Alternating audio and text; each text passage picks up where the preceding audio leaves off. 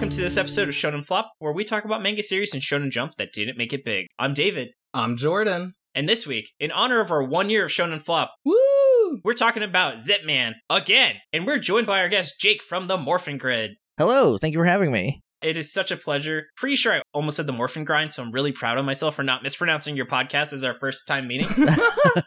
Jake, do you mind giving the audience like a little bit like your elevator pitch of who you are? I'm a, a podcaster, primarily now. Talk about Power Rangers and Pokemon and do a couple actual plays. That's pretty much all of it currently. Heck yeah. I actually once uh, submitted fan art to you guys for uh, use in a zine. Oh god. The zine was so long ago. I feel like we were still in Mighty Morphin, Yes. which we've been doing the Morphin Grid for seven and a half years almost. So that was uh, quite some time ago. Whoa, that's like 10 times as long as Shonen Flop.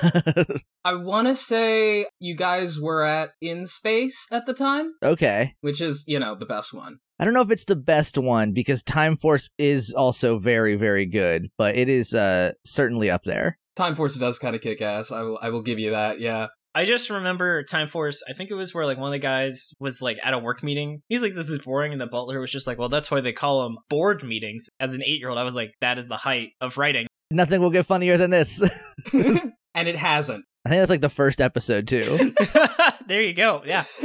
My other distinctive Power Rangers memory is like they're like, "Why can't we just always fight enemies with the Zords?" And then someone was just like, "It just doesn't work like that." And then they just never explained it further. So the very first episode after they get Power Rangers powers, uh, Zordon, the big head in the tube, is like, all right, there's three rules. Number one, can't use your powers for personal gain. They do that all the time. Two, you can't tell anyone your secret identities. That is also um, sometimes it's a rule, sometimes it's a guideline, sometimes nobody tells anyone about it and it doesn't matter. Mhm. And then three, you can't escalate a battle before the bad guys do. So that's like the only thing they give you as to why they don't start in the Megazord and step on the monster right away. so they really could have just made like a really strong but really small enemy, and they're just like, "Oh, regulations, man." They just get their ass beat. Right. That is more or less what happens, though, every single time when you think about it, because, like, they know whenever they deal with a monster, they're gonna have to probably end with a Megazord fight. Oh, yeah, yeah. It falls apart when you think about it more, but I mean, that's also literally everything in Power Rangers kind of falls apart if you think about it too much. Oh, yeah. It's a show for babies. So, yeah.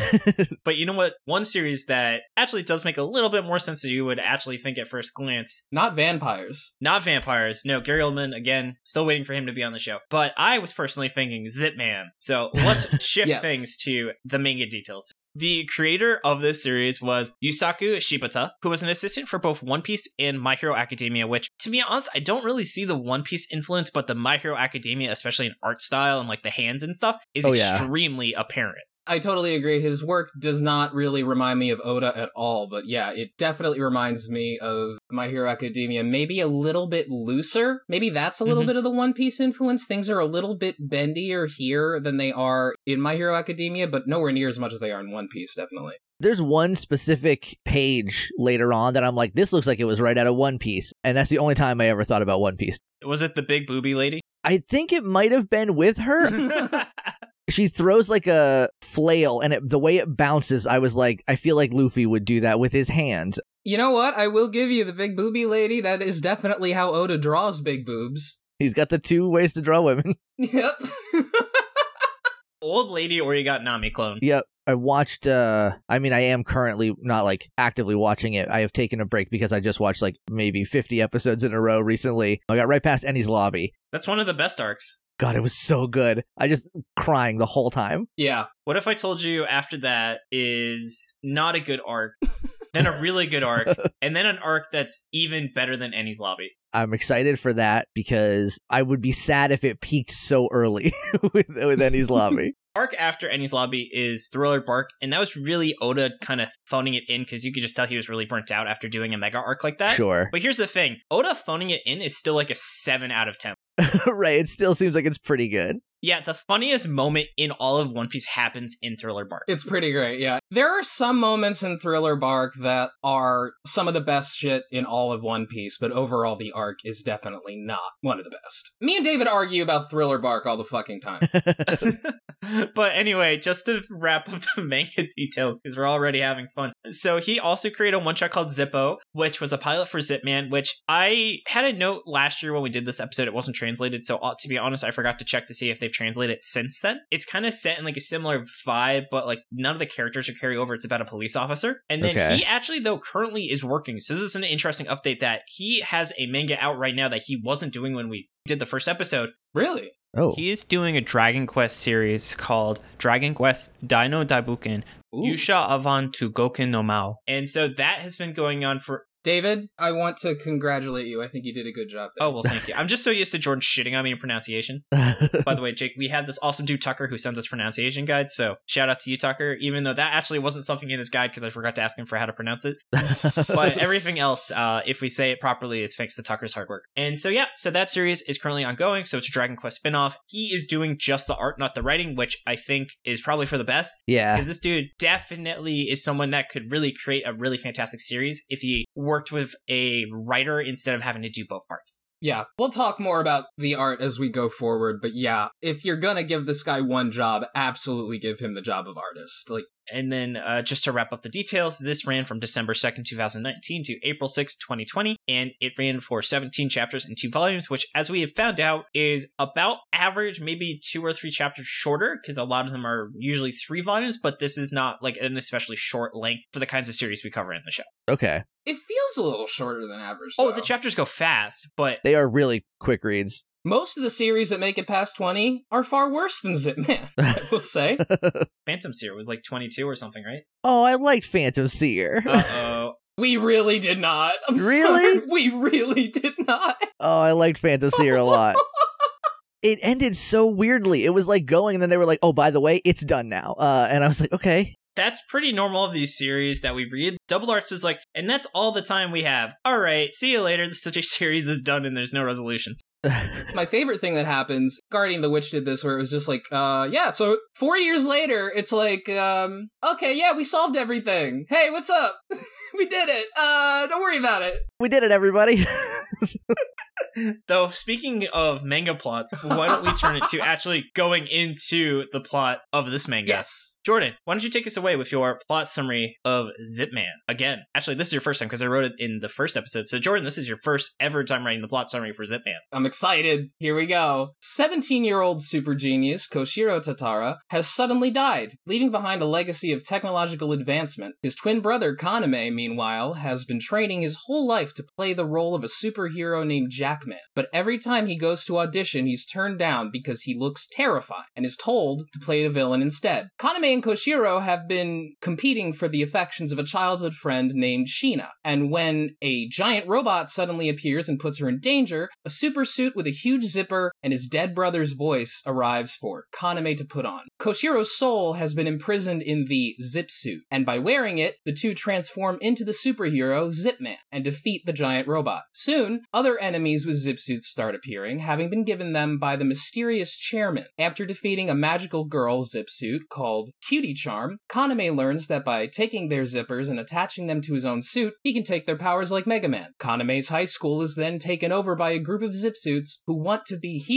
but they are all defeated by Zipman. The last enemy, however, is able to rip Koshiro's soul out of the zip suit, leaving Kaname all alone. Months pass, and the chairman begins actively recruiting zip suit wearers, terrorizing the city with gangs of superpowered fighters in the images of cowboys, Sun Wukong, and even Godzilla. The chairman then reveals that he overwrote Koshiro's soul and placed it into an upgraded Zipman suit called Vice Zipman, before ordering him to kill Sheena. Kaname is able to steal Vice Zipman's zipper and reunite with his brother, allowing the two Zipmen to defeat the chairman. Afterwards, Zipman 1 and Zipman 2 get turned into a TV show. Koshiro goes back to being a young Elon Musk, and Kaname sadly becomes a cop, but they at least have a good relationship. Diving into it though so the main character he dreams of becoming the real jackman you know like a sentai style hero he is the typical strong but dumb and the twist is he has like a villain's face despite wanting to be heroic besides that is just a very by the books he wants to protect his friends he wants to defend that smile which i think this is the first series i've actually seen use that expression unironically because i know like weebs like to say that in terms of like waifus and stuff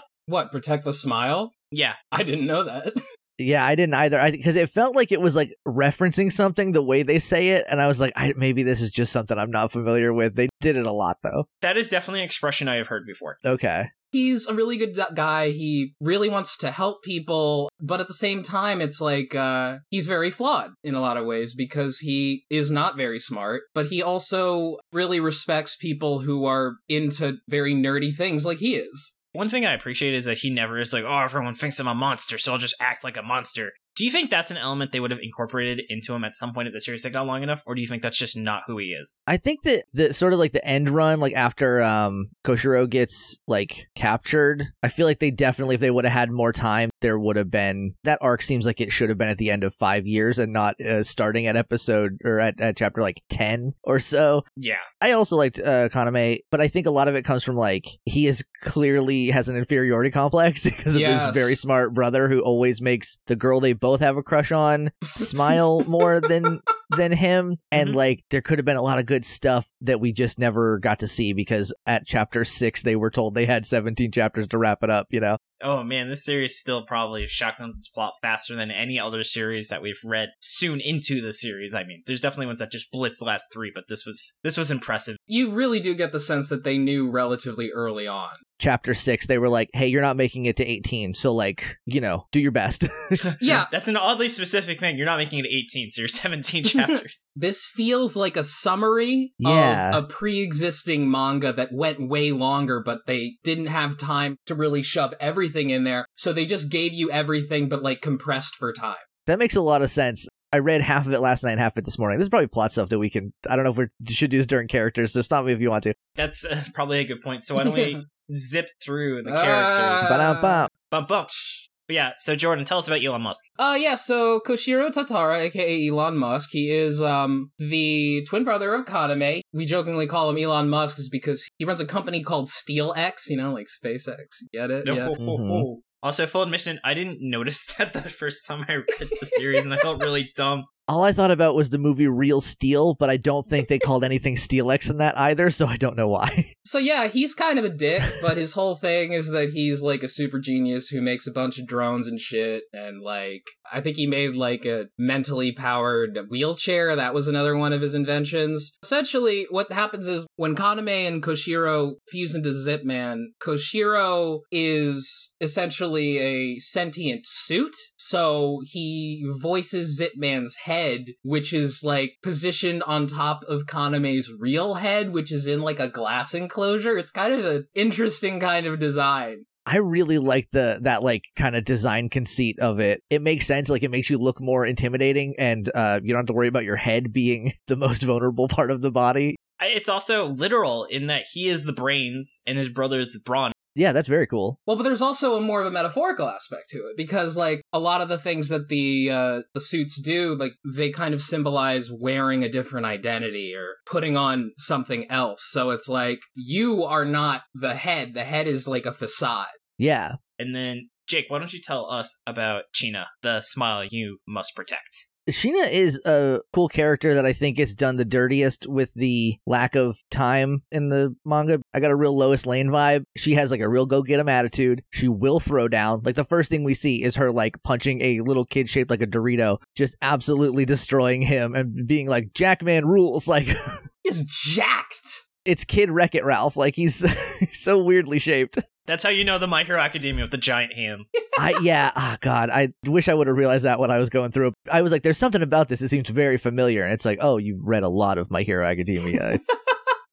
I mean, he literally worked on it, so you can say he's done more than read My Hero Academia. I, I really appreciate that she is not a damsel in distress. I mean, she is in that one scene, but she actually has agency, and she's not useless outside of it. Like, she literally is fighting people in the later half of the series, which is kind of rare in these kind of series. There's a lot of manga we have read that does not respect women, like Guardians of the Witch. what?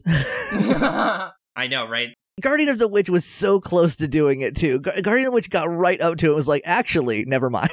Yeah, let's just make women suffer. yeah, I haven't been into manga for super long. I didn't. Um, I stayed away from anime and manga until uh, like 2017. Oh, good. oh, getting your life together. well then i started you know watching my hero academia and i was like oh i get it now and uh you know it's it's been downhill from there there's a lot of stuff where they're like and then there's the girl and uh, anyway so even naruto like naruto's like here's uh sasuke and naruto and there's My favorite girl in Naruto, Sasuke. naruto's a love story so it's like practically a meme in Naruto circles where you can just piss off Naruto fans by saying Sakura's useless. I just got physically angry about that because she's not, so I get it. But like also they don't let her do anything for most of the whole show. That's also kind of the issue I have with Sheena. You could kind of take her out. yeah. Yeah. She effectively doesn't really do much and primarily exists to be an object of affection between the brothers and exist as like the point of conflict. Yeah, but one of the first things she does is like she finds the zipper, which is like the catalyst to, to like the story pretty much. And it's like, oh, cool. She can like in, have her own investigation because like Kaname doesn't want her to get involved because it'll put her in danger. Yeah. Then the the thing has to end, so they just really speed it up, and there's like a lit like a time skip, and it's like, and now she has a bunny suit, so like she's cool. Don't worry about it. And then like the last chapter is like brothers, you know, being friends again, and I was like, oh, I like that. You do do Sheena kind of dirty, but that's you know that's fine. You didn't have a lot of time. It would have been worse if it did end with some kind of resolution on Sheena's romance, I think. Yeah.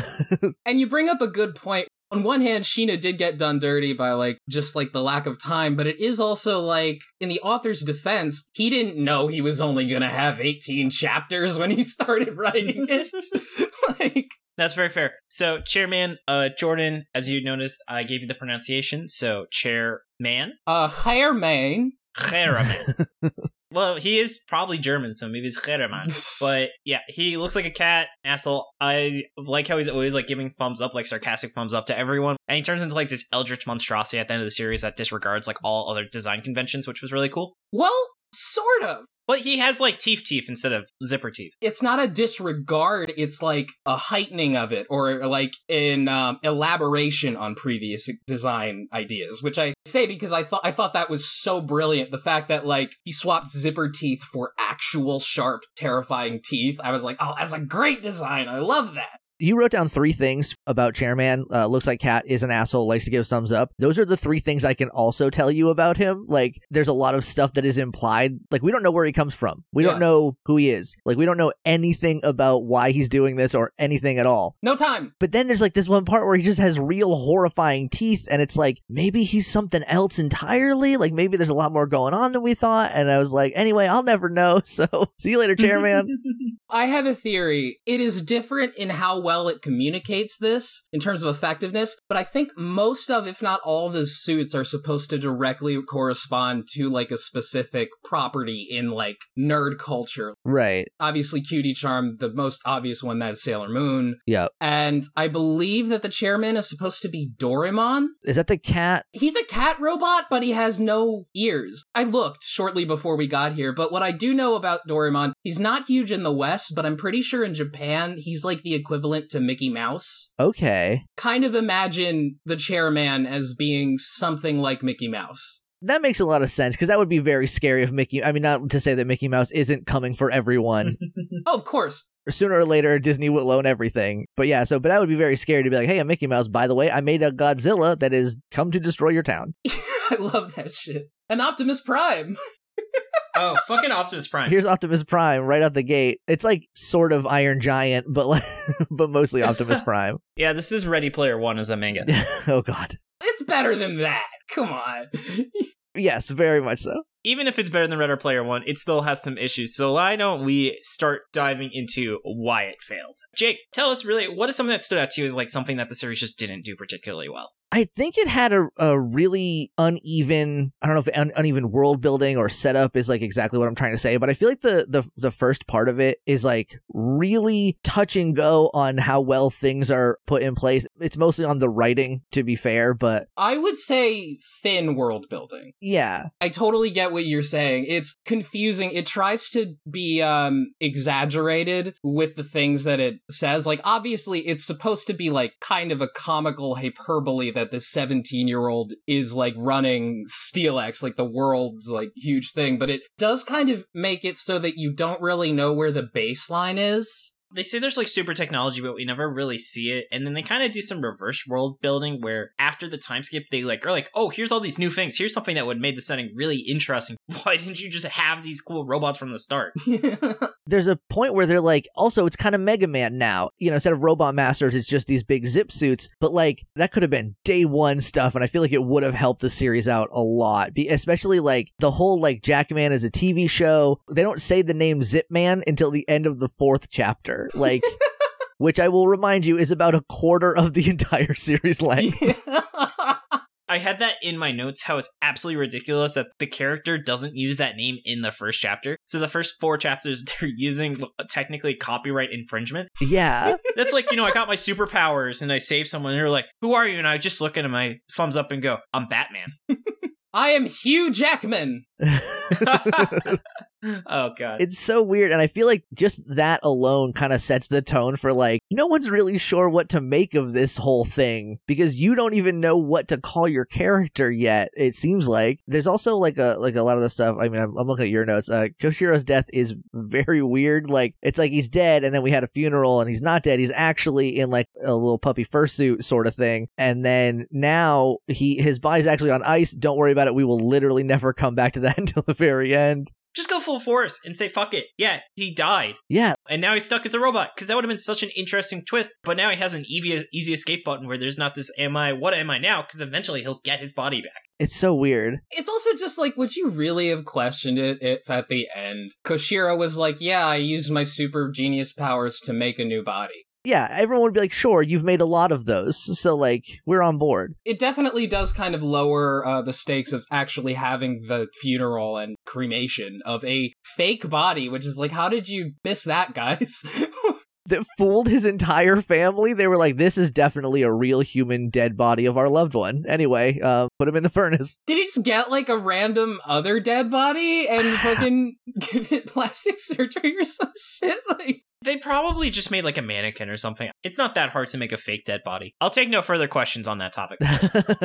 that's fair. Alton and tap in and say, oh, don't forget how Koshiro's assistants are completely pointless characters. Completely. One of the characters isn't named in the series. I was gonna ask. I know that the guy was named. I didn't catch the woman's, and I did read it yesterday and this morning, and so she just doesn't get a name. I actually had the inverse where the woman has a name, but I could not find the male's assistant's name. If you read the volume releases, they give profiles so you find out. The profile stuff in it is also really dumb where it was like for her, they're like, here are her favorite times. She likes, pretty much she just says she likes the time she doesn't spend working. Like, wow, that's crazy. Your favorite time of day is when you're before and after work and lunch break. Whoa! Hey, big relate. I totally get it. Jake, you mentioned uh, the world building. There is this real sense that uh, whenever Kaname and Koshiro are like not on screen, it almost feels like nothing else exists. Yeah, The places they're at are just very undefined. Even just in terms of the structures where they are, it's very much like um, they exist to be the rooms where these characters are in. And there's even a part at the end where they're like, "Oh, the bad guys at SpaceX," and I was like, "Are are you not also there, SpaceX. SteelX?"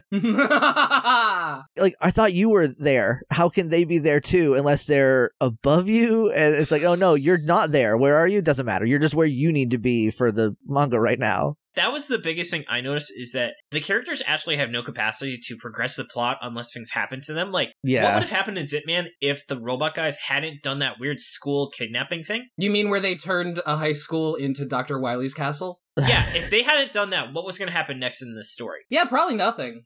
they would wait around until someone did turn it until a zip suit so shut up. It's like a video game where you gotta wait till you trigger the AI. I mean, hey, this is enough plot for a Mega Man game. This should have been a video game, which I actually think I said in the first time we looked at this. I do think so too. This has a cool video game mechanic. I agree. Way he like gets upgrades based on his past like fights, like that's Mega Man as hell, and that would be real fun to play. Yeah, it goes out of its way to draw these comparisons to specific video games too. Like this is not an accident that we're pointing it to these video games. I also think another like big thing that like would have helped a lot. A lot of the bad guys are based on in-universe properties of like, you know, TV shows and stuff. I feel like if they would have mentioned that once or twice more or really like kind of set it up in a way cuz after like the cutie charm arc, it, it doesn't matter until like Sun Wukong shows up and I'm familiar with that from, you know, being alive and having heard of Sun Wukong. But like other than that, I'm like, "Oh, you know, this is okay." Godzilla, hey, hey. I thought Godzilla was just a big T Rex for a little while. they could have just done a little bit more to like let me know that's what the bad guy's plan was. But then again, the plot just becomes like, ooh, copyright infringement is bad, actually. They just straight up have Optimus Prime in the series. I'm sure that would have been fine. Here's the thing, because I was like watching like a fucking hawk for Optimus Prime this time. I was like, where the fuck is Optimus Prime in here? There is one image depicting like a bunch of uh, characters that we know. It has Optimus Prime, a T Rex, a giant baby, and then like, is that Shiva in the background? Maybe. But basically, my current theory is that the enemies who show up represent those things. Yeah. I'm going purely based on what I think the author was intending to do and not what the author successfully did. right. The enemy who has like the fire head and the sword, I'm pretty sure that is supposed to represent Optimus Prime because he has like a face shield that covers the bottom half of his mouth, which then disappears, and then he has a mouth like Optimus Primal from Beast Wars. Right. Then he pulls out the Autobot matrix of leadership and uses that to suck out. Big suck. he literally sucked the soul out of him. Yes! yeah. Just on that note, I'm actually surprised I never noticed this before that there's a very blatant Kingdom Hearts reference. Is there? Chairman's like sitting in a throne room menacingly, and he's surrounded by four people wearing the exact same Organization 13 cloaks. How did I not notice that? Oh! It's like not even subtle, it's literally the Organization 13 cloaks. Oh, I think I know what you're talking about. Yeah. I don't know how I walked right by that. I do a whole podcast about it. Jake's like, I fucked up. I can't believe I did this. I'm embarrassed myself. I embarrassed the company. Do you want to record new audio and you're the one that tells us about the Kingdom Hearts reference? Yeah, yeah, yeah. Yeah, yeah, yeah. They have magic coats that are actually a million years old, it turns out. Like, it's, you know, the coats are, are really weird. But anyway, yeah, we can move on from Kingdom Yeah. Hearts. so the last negative I just want to bring up though is speaking of villains, they're all so insanely flat. Yeah. they are more obstacles than characters. Yeah, they're video game villains. Yeah. They exist so you can fight them. Like the big booby lady, she's just a heavily sexualized person, and that's it. Yeah. She's like Devil Woman from Digimon. Like, that's all she really is. Excuse me, you mean Lady Devimon. Lady Devimon. Yes, it's Angel Woman and Lady Devimon. It's been it's been a while. Please, I know, I know a lot about the Digimon adventure. Uh, I I I really liked the um the cutie charm. That's the only villain that had any like depth to it. yeah, There's like a really easy answer to like that whole thing, and it's like, sweetie, you are trans. Yes, yes. They walk right up to it and they're like, "Oh, this is a manga. We can't actually say that." But like in the text, I'm like, "You're you'll figure it out. I have faith in you." Can you imagine like this manga was the same except it just had like a big trans rights component to it? That would be so great. It was just the most woke manga and Shonen Jump is Zip Man. Here's the thing: it almost does. It almost does. yeah, Like one of the things that um the chairman keeps saying is, "Oh, the zip suits they allow you to be who you want to be." yeah, And Kaname's whole thing is that he is a hero, but he everybody just immediately perceives him as a villain. And so the idea of like, oh, I like girly things, but everyone perceives me as a boy, that fits right in there. Zip Man says trans rights. yeah. This uh this kind of reminds me of Blue Period, where that is another series that's very like trans rights, but then he sexualizes all of the cis women, so they have like huge dump truck asses.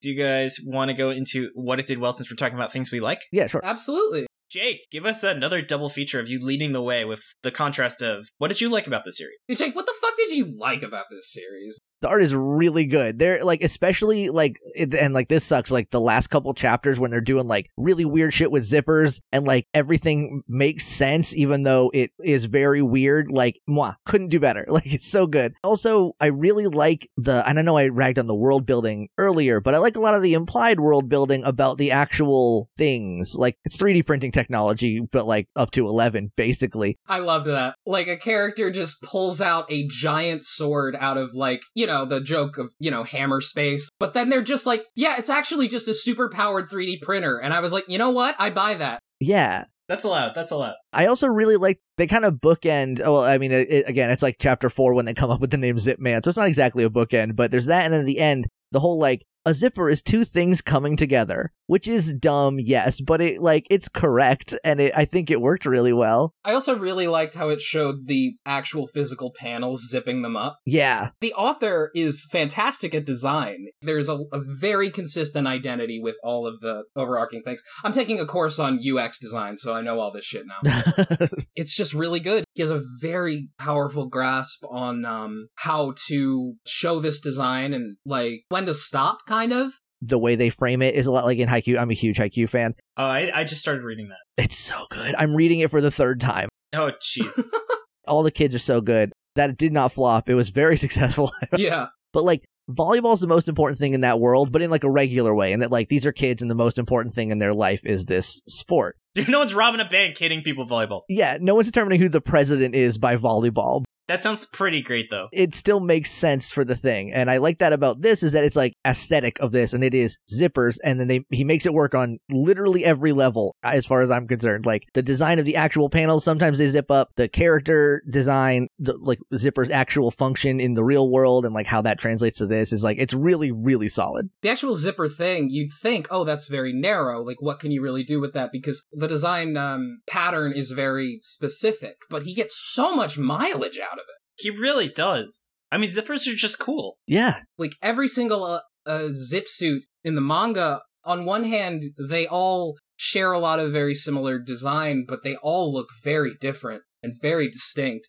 I also just think he was very clever in a lot of the little things that he did. Like, I really liked how um, Zipman Vice, like the version of Zipman that is just Koshiro, I really liked how um, his ears were slightly different. They were slightly more cat-like to represent the fact that he was made by the chairman who looked like Koshiro looked when Kaname was not in the Zipman suit except as a cat. Oh, that's a really cool touch. There's just a lot of little good touches in there. My last positive that I don't think we've talked about before was I wanted to specifically highlight how strong our first chapter I thought the series had. It really hit all the bases. It set up the world, set up the character, set up the overarching plot in a way that a lot of other manga we have read have struggled. Like we just read Chojin X, which is a new series by the creator of Tokyo Ghoul, and that series did almost none of the groundwork necessary for people to really understand and get excited about the series. so when I heard about it, it was labeled as Tokyo Ghoul Chojin X, and I was like, I haven't read the other one, so I'm not going to jump into this new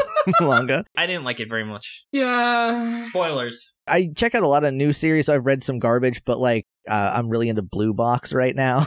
Oh man, I heard that's good, but it's a little too sports. There's there's only two sports manga I've ever read to completion. One was Slam Dunk, and then the other one was Eyeshield 21, which is barely a sports manga by the artist of One Punch Man and the writer of Doctor Stone. I should check that out.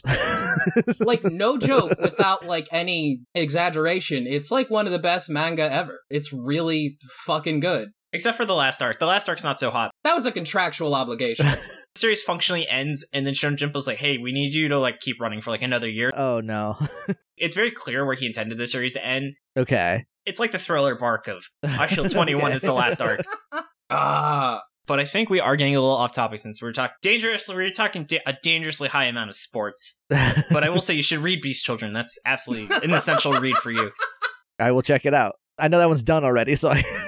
it's done Probably the second worst thing we ever read in terms of critical acclaim. but we love it is the difference It's the Plan 9 of outer space of Shonen Jump manga. okay. Shifting gears, why don't we go into where it could have gone? Because this series, unlike Beast Children, definitely had some potential that just didn't get utilized. yeah I will say, let's just put an asterisk and say probably a lot of this just ignore the huge time skip because that just kind of breaks a lot of things that the series would have done and clearly would not have done if it didn't. My thought is, I really would have liked if this series was kind of like the Slumdog Millionaire of action manga because he kept having like flashbacks that explain how he knows things, and I think it would have been really funny if they kept pressing on that, like how he's like, "Oh, of course I know how to catch a sword. I used to try catching swords all the time to impress China," and I think that was a really fun element that could have been utilized where he just gets like these crazy explanations that explain how he knows how to deal with certain enemy attacks. That would have been really fun because that that part and the like in the the cutie charm fight where he's like, I know all about cutie charm. It's on right after Jackman, so like I watch it every week. oh my god that ruled That is maybe the most like true to life thing I've ever read in a manga because like as a kid, that's why I watched about half of the shows I watch is because they were on after the show I wanted to watch or before the show I wanted to watch. oh god same You just watch a lot of stuff by osmosis. Like I would have never watched Eek the Cat if it wasn't on before Power Rangers.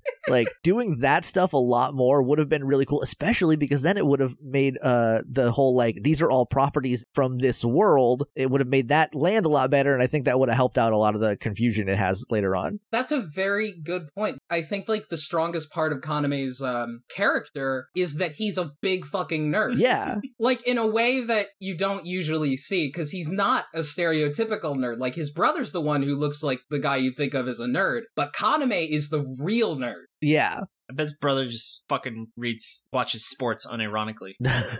I loved the part where Kaname was trying to relate to this other awkward high school girl who I think does nothing in the series and that To this day, I don't understand that part. I have to imagine she was supposed to be a red herring, but then they just jumped ahead six months right afterwards, so it didn't really matter. Well, he's hit a scripted event where the school got taken over, so that entire part didn't matter. Yeah, But it was a cool idea of how, like, his brother is very socially awkward, and, like, since his other brother is functionally not a person anymore, he can't do any of the legwork that Right. the main character can. but also in that same thing, like that girl says, like, "Oh, you just seem like a real weirdo because you have these scars on your face and you're very earnest, and that comes Yeah. off as weird a lot of time." But like, if people got to know you, like, you'd be super popular. Everyone would like you. And I was like, "Oh, that's nice. Here's a little character aside." If people just got to know him, it's not necessarily a him problem. It's just like he comes off a little strong. And that's the thing. It really is an a Kaname problem. And you'd think that would make his character, like, worse, but I actually really like it. If you actually examine what he does, he's an incredibly nice guy. Yeah, We didn't even mention that his brother calls him Devil Gorilla, because he just looks like a demon.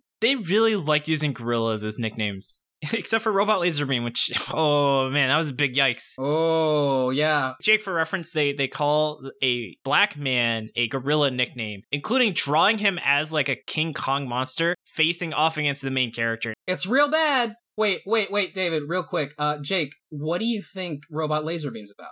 I have to assume about a robot that maybe can shoot a laser beam. Nope, there's nothing science fiction about the series. That's one about like tennis or something, right? Golf. Golf. Okay, I yeah, I was gonna say I feel like I've seen the cover of it at some point. Yeah, that's weird. He's called Robot because he's autistic, by the way. great, great call. Good job, everyone Mhm. involved with that decision. Yeah. Wow. The laser is that he can shoot a golf ball really straight. As a 19 year old, he has to worry about having physical stamina while playing golf. The one where you just walk. Yes, okay. Well, he has to train himself to walk up to potentially three miles in a single golf game over the course of four hours. One of the only sports you can play into old age because it requires such uh, Yeah. such little physical exertion. It seems like maybe this uh that that particular manga was um built on a bed of sand. It was one of the better series we read for the first half and then shit itself in the later half. But anyway, speaking of later half, so what else do you guys have as thoughts of where you really would have thought Zipman would have gone had the series not met its untimely end? I actually really like the end run. Oh, my brother's been taken away from me, and then like it turns out he's been put in this like evil version of what I can do, and so like all I can really rely on is my brute strength right now, and I don't have like my other half because he's like a weird firestorm kind of analog. It takes two people to make a good zip man. It, I guess Oh, right. It takes two halves to make a zipper. you can't zip one half of a zipper. That doesn't make any sense. yeah. um, unless you fold it in on itself, and then it might work. But I don't know. I'm not a zipper doctor, so the I didn't know that was a role. someone's got to be. But that whole like end run, like I think really worked, and it would have been really nice to see it play out over I don't know 10, 12 issues, not you know six that they had to do really quick. Yeah, for sure. Especially because like once you get to the end and you're like, oh, the chairman turns out is some eldritch abomination that can do whatever it wants with zippers. Mhm. Like, man, I would have liked a little bit more to get that. So I think going into what the chairman, the chairman actually is, uh, would have been very cool. They definitely would have fought aliens at some point. Oh, for sure. Yeah. Chairman might have been an alien. That's true, actually. They're button based. In the first uh, of this, I talked about how Ziploc actually sounds like a really cool name if you don't know what Ziploc is. Yeah, that would be dope. it feels like almost obvious that we would have gotten the backstory for these uh, uh, zip suits that Zip Man fights in there, but we more than that, we would have also gotten longer fights. Yeah. Given the fact that things had to be compressed, I think the author did a good job at this, but he still has like a bunch of fights that last maybe a page. There's no fight with real substance to it. It's all literally like, oh, here's my tech. Oh, I survived your tech. And then here's how I defeat you. the sexy lady fight is just like she has a big 3D printer. I'm gonna need that. The dragon literally is killed off screen. Uh, like that ruled. That ruled. like in a Dragon Ball Z movie fight where it's just like, oh, these three dudes, they look scary. Oh, Goku just killed them in like five seconds. It's all good. yeah, yeah. You can have that once in a while as a treat. My last note was what could have gone is they never talk about the fact that he has parents and the fact that he knows his brother is still alive It would have been cool for him to like actually have to decide, do I tell my parents about this? Which means you have to tell them about the whole Zip Man thing, which adds more issues. And just dealing with the situation of like, yeah, because that's just a really strong, interesting element that written right could have added a lot of depth to the situation that we just don't even know if this dude's like if they're orphans or what. Yeah. Something that we talk about a lot on here is that some of the best moments in action anime and manga is the downtime. I just went through a rewatch of Hunter x Hunter, which, you know, that's fucking amazing. But the thing about it is that, like, most of that series is not fighting. And same with it's Shonen Flop, so Chainsaw Man. a lot of that series is just is just talking. There's a lot of downtime. This series doesn't have like enough characters to do downtime. It really struggles whenever there's downtime. Yeah, because the characters have no sense of agency. So you can't tell when they're having downtime or not. They can't do anything to advance the plot anyway. Right, yeah. if Kaname had like a mom that he had to go home to and you would see his mom and he would just just have him interact with people besides just his brother see what he's like outside of Koshiro. Like there's a woman who's working with Koshiro who's kind of like his secretary but she's like too cool to be like a secretary and she says like um oh you always talk about your brother when he's not around or something. And it's like I would have liked to have seen something like that you know? Show me them interacting with other people without them there. Yeah, this series definitely, I think, had a lot of really cool potential of where it could have gone. But now let's turn it to the miscellaneous spots where I think we've gotten a lot of the pop culture references out of the way, but maybe there's still a few that we could talk about. Who knows? So, Jordan, what was the first miscellaneous spot? Let me guess. It's about Optimus Prime, even though we already talked about it. Yeah, I mean, that's the problem. A lot of my miscellaneous thoughts I accidentally already talked about. Yeah, I shot my Kingdom Hearts reference load already. I still think to this day the cleverest thing the series ever did, and I still don't know if this was the translation or not, is when they're deciding what to name him, they suggest Flyman. And I thought that was the most clever shit like a zipper fly. Yeah. yeah. The other big reference was before uh, Koshiro, no one had ever won both the Nobel Peace Prize in peace and in chemistry. And I was like, that's interesting. And I looked it up, and that is actually not true. There have been two people in history that have ever won Nobel Peace Prizes in two different categories, and that combination actually has happened. Linus Pauling was one of two people that have won Nobel Peace Prizes in two different categories. Wow, congratulations. Nice. He died uh, 25 years ago, but we'll let his estate know. Yeah. if you guys want to know, the other one, and this isn't very surprising, was Marie Curie, where she won it for physics and chemistry. Of course, yeah. I thought it was weird that he won a, a, Nobel Peace Prize in chemistry when he's clearly an engineer. I don't know if those are like categories that you group together when giving out Nobel Prizes. Yeah, physics seems more reasonable. But I was like, okay, sure. you know, he's also like 17, so like whatever. He won the Nobel Prize for being smart. Bigly smart man. Yeah. the only other like kind of missed thoughts I have is that um during my reread, um I think chapter six is when the Dragon Guard, the like turn the castle into a Mega Man game. Yeah. Yeah. I could have sworn that was like the whole end. I thought like he got to the top and then all the uh, Zipman Vice stuff happened because I forgot like the the other little bit. But I thought it was like I was like, oh, chapter six, we were starting the end game, and I was like, that's weird. but then it, there's a little bit more to it, but it's still you know Yeah. just weird how that stuck out more than anything else. It kind of should have been, is the thing. It feels like it. You know, you go up a tower, you know, to get the princess. It makes sense. Like, the time skip is kind of totally unnecessary. The page before the time skip, like the, the chapter ends on him like running away from saving Sheena, and then the next chapter starts with Sheena going, So I know about what happened. I know all the stuff going on. And I was like, Okay, what? I guess we've moved forward in time then. Yeah, that time skip is actually bizarre because, like, Sheena shows up again and she has, like, a robot bunny fighting suit thing. And it's sort of implied that all these characters had character development. Yeah, It implies that we're aware of it. right. So it just doesn't bother. The other assistant guy, whose name I think is like Hanemi or something like that, Yeah. he has the the Iron Giant suit from the first chapter. But he just has that, and he's like, "We're gonna be with you." And I was like, "Was that a concern that I had before?" I guess I don't know. And then they don't really do anything to help. Yeah, because they're like, you need to go finish the, the manga. We're gonna stay here so you don't have to worry about the riffraff. It briefly does turn into Kill la Kill, where it has like these Don't lose your way. giant monsters made out of pieces of clothing that Kidnap people. kidnap people. Yes, that's it's right out of Kill la Kill, which I have to look at. When did Kill la Kill come out around the time that Zipman did? no, Kill la Kill came out in like 2008. Yeah, it's way older than that. Yeah.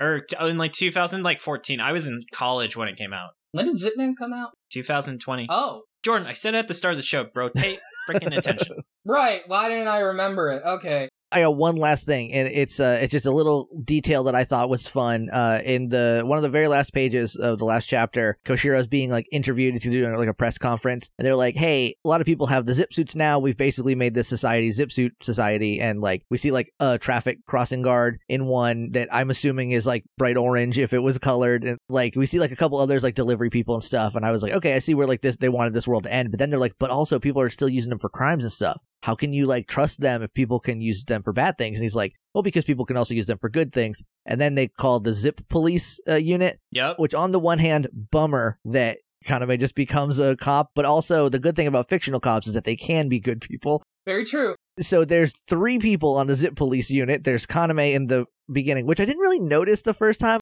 I didn't either. I was like, is there just like some other guys in charge of Zip Police? And I was like, that's okay. But no, it's it's Kaname. Next to that is uh, Cutie Charm. Uh, Cutie Charm is one of the Zip Police. I did not notice that. I did not notice that at all. I think on the other side is Optimus Prime guy, Whoa. but I'm not sure. Clearly, one of them is is uh, Cutie Charm, and I was like, hell yeah, get it, girl. Because, like, on one hand, I actually really like that subtlety and stuff because, like, for repeated readings, it means that each time I read it, I do see something new. Right, right, It does kind of damage the first initial. yeah, I completely missed that that was Kaname as a police officer, but, like, now that I'm reading it and I'm looking at how it is laid out, yes, just through composition, the author communicates that. yeah. But I just didn't get it at all the first time. I remember being confused. What is this police force doing here? And what is Kaname doing? the way it cuts is like it's almost like an inset panel. Like it's just like here's the Zip Police. It seems like this will not be super important, but then the next page is Kaname wearing the same outfit from you know that you see from the back, and you're like, oh, okay, that's him. Like, okay, this makes sense now. But it just it was like really subtle, a little too subtle.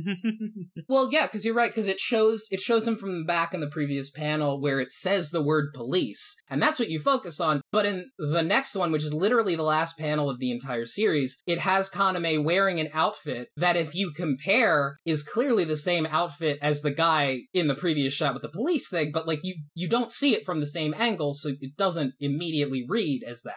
Mhm. From one perspective, I really like that. But from another perspective, it makes it hard to follow. I mean, it's also a nod to the the uh, one shot, which was about police. Oh. Okay, that makes sense. And also, for what it's worth, every panel or every box you put in a panel to have exposition is covering up a bit of the art. So Yeah, I think maybe the artist was very aware of that and so was like, okay, I'm going to try and minimize the words as much as possible because I really just want to focus on the art. right. Totally get why you would do that. That is absolutely what he's strongest at. No question. Oh, my last thing is I wanted to point out something that Tucker told me is their last name translates to Iron Spear. So I thought it was really cool that they use a lot of javelins, which Oh. probably spear and javelin might translate. So I just thought that was another really cute touch that that became like one of his main weapons. Yeah, that's pretty neat. And then uh, you can learn more details like this when uh, Tucker's Shonen Flop Gaiden on Zipman comes out. But uh, unfortunately, that is not what we're talking about right now because we are shifting to the final verdict. Jake,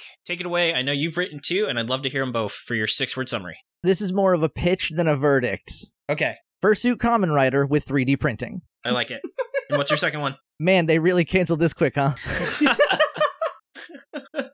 Day Yeah, one already knew it was yeah. getting canceled. Mine is I don't know if you guys do improv at all, but mine was lot of zip, lot of zap, no zop. Love it. Uh, yeah, I was actually really proud of that one. So I'm glad you guys enjoyed it. It's good. Oh well, thank you. And then how about you, Jordan? Easy, breezy, beautiful, zip man. yes.